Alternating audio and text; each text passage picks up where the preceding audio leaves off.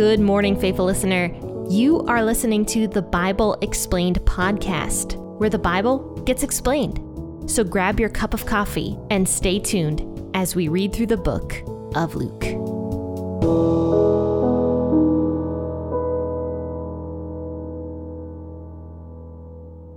Hello, everybody. This is Jen here with the Bible Explained podcast. And I hope you guys are doing well and had a great weekend and are ready to start the day strong. If you're listening to this in the morning, ready to start the day strong with a passage out of Luke. And if not, if you're not starting your day with this podcast, that's great too, because no matter when you choose to listen to the Bible, it doesn't matter. You're still listening to the Bible. So it's good no matter when you tune in.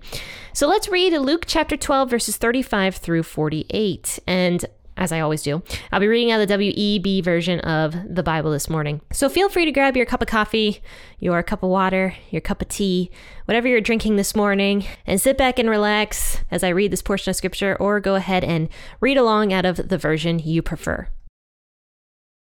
Let your waist be dressed and your lamps burning. Be like men watching for their Lord when he returns from the wedding feast, that when he comes and knocks, they may immediately open to him. Blessed are those servants whom the Lord will find watching when he comes. Most certainly I tell you that he will dress himself, make them recline, and he will come and serve them. They will be blessed if he comes in the second or third watch and finds them so. But know this that if the master of the house had known in what hour the thief was coming, he would have watched and not allowed his house to be broken into. Therefore be ready also, for the Son of Man is coming in an hour that you don't expect him. Peter said to him, Lord, are you telling this parable to us or to everybody? The Lord said, Who then is the faithful and wise steward, whom his Lord will set over his household, to give them their portion of food at the right times?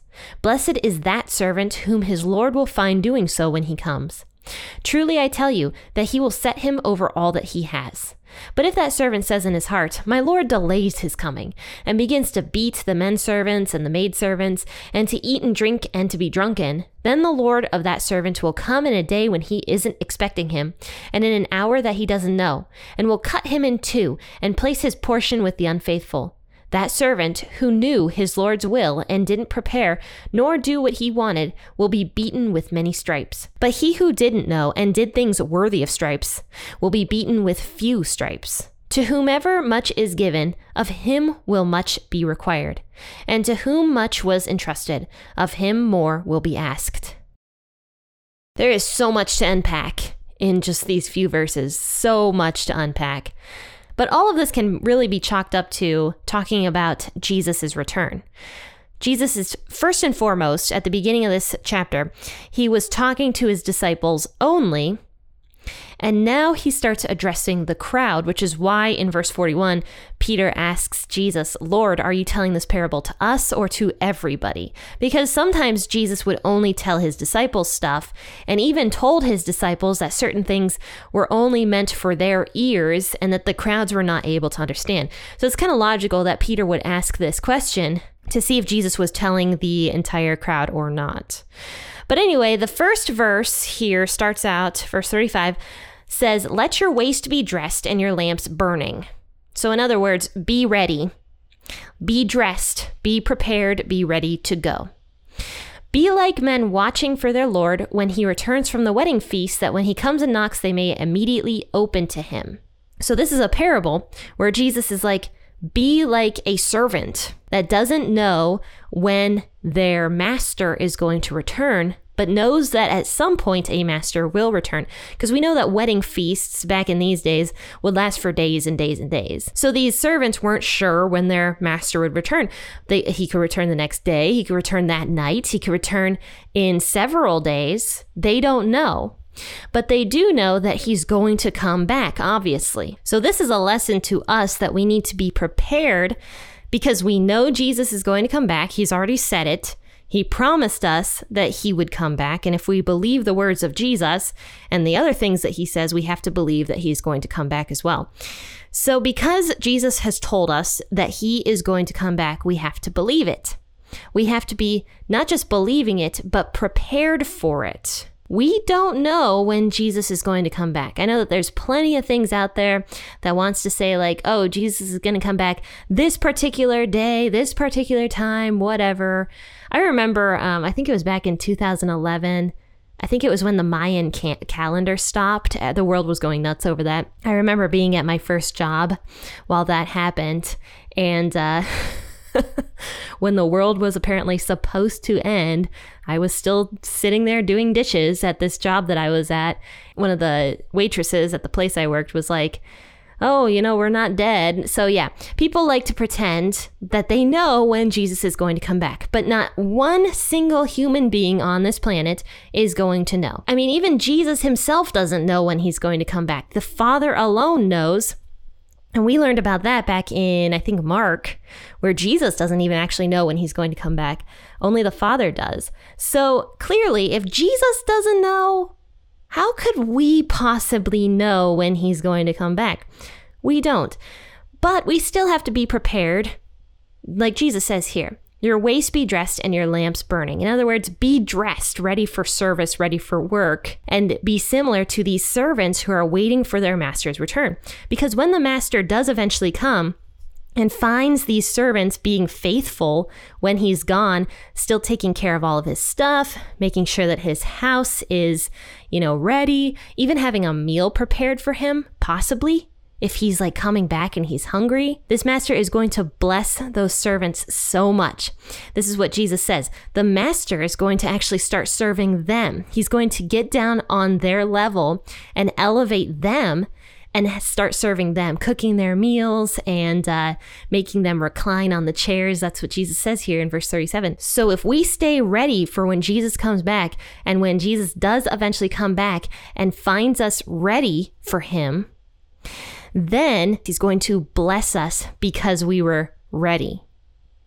And then he goes into talking about what happens to the servant that isn't prepared, that isn't ready. So here's what he says uh, Blessed is the servant whom his Lord will find doing so when he comes. So, in other words, waiting, being ready. But in verse 45, here's the, the, the evil servant, basically, the flip side. But if that servant says in his heart, My Lord delays his coming and begins to beat the men servants and the maid servants, and to eat and drink and to be drunken, then the Lord that servant will come in a day when he isn't expecting him. Jesus is saying here, be like the servant that is ready, willing, and waiting and being faithful. Not being like this evil servant that is like, oh, it's going to be days before my master comes. So I'm just going to party it up, eat all of his food, drink all of his wine, be drunk, beat and mistreat the other servants because that's, oh my gosh, that is so widespread. The mistreatment of other Christians by Christians or people that claim that they are Christians, people who claim to know Jesus, mistreat other Christians that want to live a moral life. We see that all the time nowadays. We see that persecution of Christians has been around since Christianity started. I am very lucky to live in where there isn't very much persecution of Christians in America. I'm very thankful to live in this country. But the thing is, people in Africa, people in Asia, China, they have to worry if they are a Christian. Worry about it because they could potentially be in serious danger, like their lives could be in danger. But Jesus is talking specifically about the people who know God's word, have been taught it, and still go out and do these things, still go out and persecute Christians and uh, worry about their own pleasure and their own this and that, and, and just are so selfish and greedy while knowing what Jesus wants and knowing that this is wrong. Here's what Jesus says The person who knows and didn't prepare or do what the master wanted will be beaten with many stripes. And not only will he be beaten with many stripes, but he will be cut in two and his portion will be placed with the unfaithful. I'll be honest, I don't really know what that means, but it doesn't sound very good. that sounds awful.